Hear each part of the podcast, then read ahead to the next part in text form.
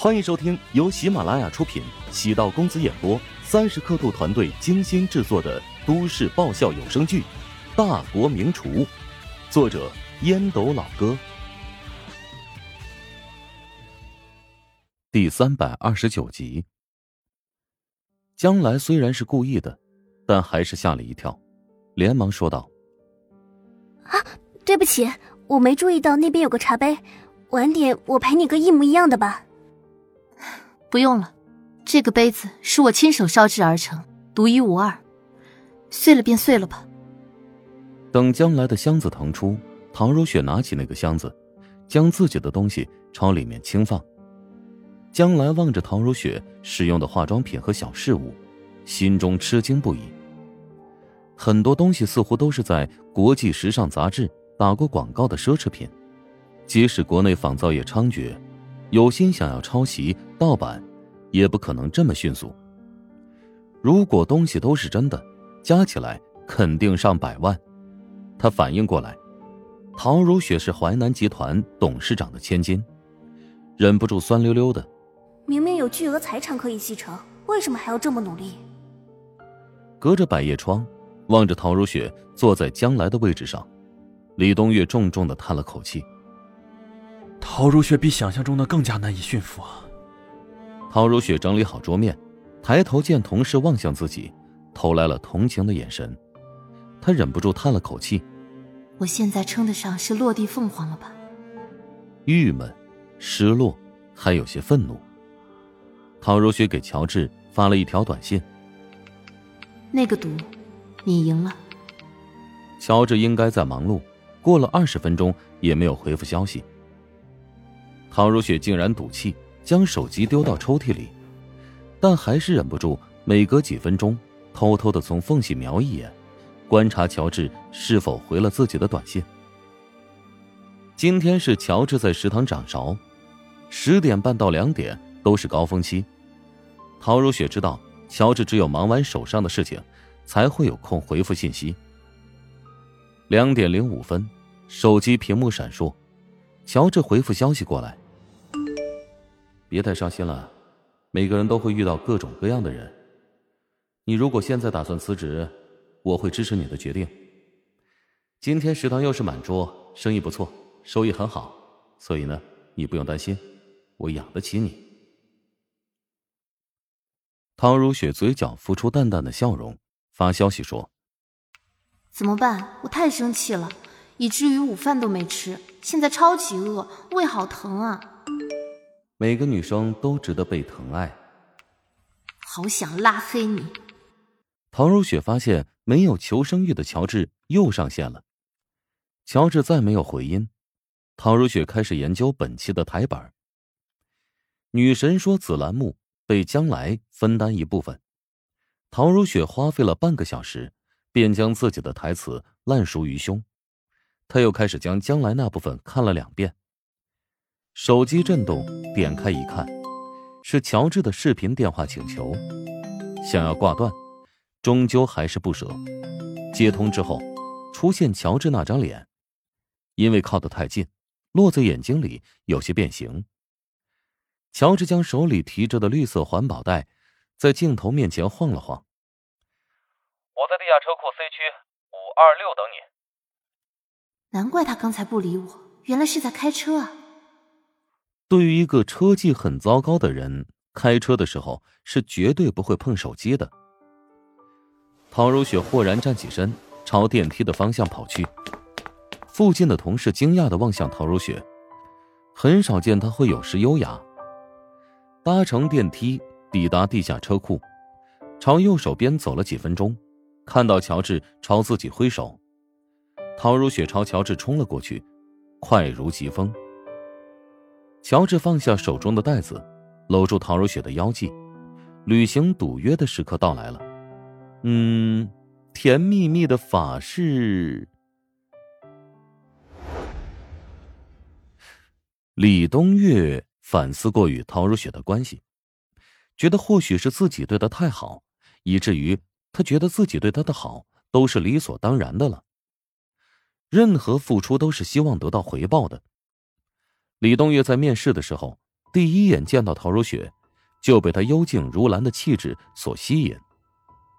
很多人都觉得，陶如雪是靠着家里的关系，才能在电视台站稳脚跟其实，不用上面打招呼，李东月也会在那个瞬间决定留下陶如雪。与陶如雪合作的这一年，是李东月工作以来最幸福的时光。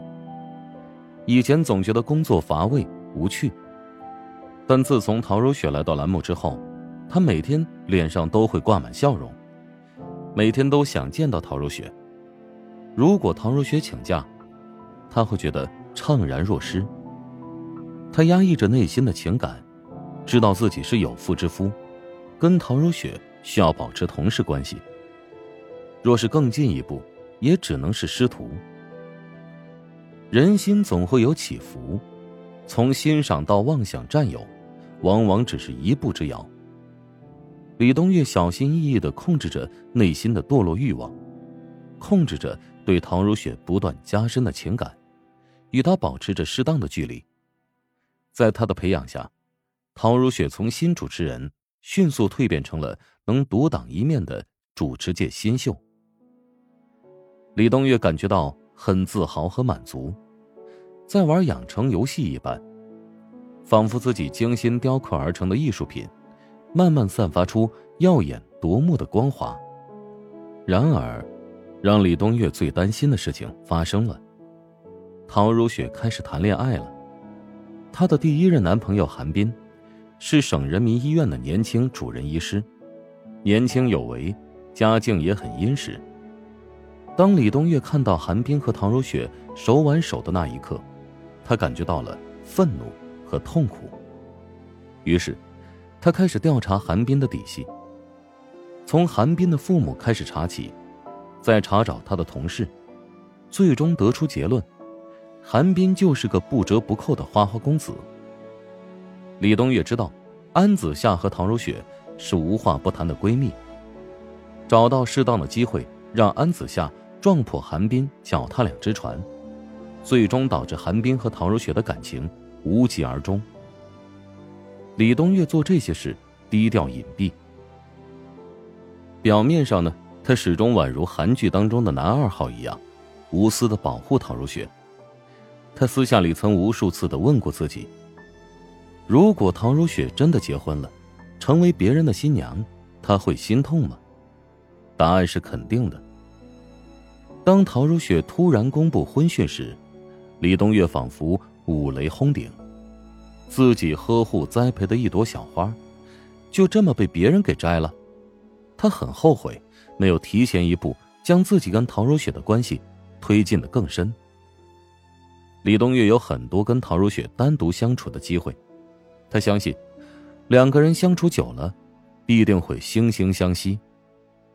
从陶如雪偶尔扫向自己的眼神，能解读出超乎师徒关系更多的感情。李东月掌握着陶如雪的未来前程，可以将陶如雪推到目前，也可以将之雪藏，威逼还是利诱，总有一个套路，适合解决两人之间的关系。当栏目组开始传两人的绯闻，李东月非但没有阻止，还推波助澜一番。出现新闻之后，李东月还借此炒了一波热度，让节目更有人气。也是想看看陶如雪的心意，结果呢，让李东月寒心了。谣言碎语，没有让两人同仇敌忾。陶如雪对自己警惕戒备，比起普通朋友，还要多了保留。李东月索性变本加厉，利用将来给陶如雪施加压力，暗示陶如雪，自己既然可以捧陶如雪成为节目女一号。也可以硬捧将来成为女一号。陶如雪是跟着自己来省电视台的，她在这里除了依靠他，没有任何根基，只有屈服于自己，靠近自己，才能往上更进一步。他知道，对陶如雪的私密情感背叛了婚姻，对不起董柳轩，但是情之所至，难以控制，于是。李东月只能是从其他地方补偿，每次出差都不忘给妻子买很多奢侈品，所以，在别人的眼中，他是一个特别爱媳妇儿的老公。李东月跟陶如雪在办公室内发生争执，他一直心烦意躁，懊恼是否做错了。每隔几分钟，他会走到窗户边儿，偷偷的打量角落里的陶如雪，想看到她失落、遗憾、后悔的模样，又觉得心有不舍。他盼望着陶如雪重新敲开自己的门，诚恳的道歉，两人重修于好。李东月甚至已经想好对陶如雪的承诺：明年，栏目将会将女神说的时间。延长到整个节目的一半时长。他考虑的很清楚，陶如雪的颜值和智慧，能支撑起一个节目的流量。本集播讲完毕，感谢您的收听。如果喜欢本书，请订阅并关注主播。喜马拉雅铁三角将为你带来更多精彩内容。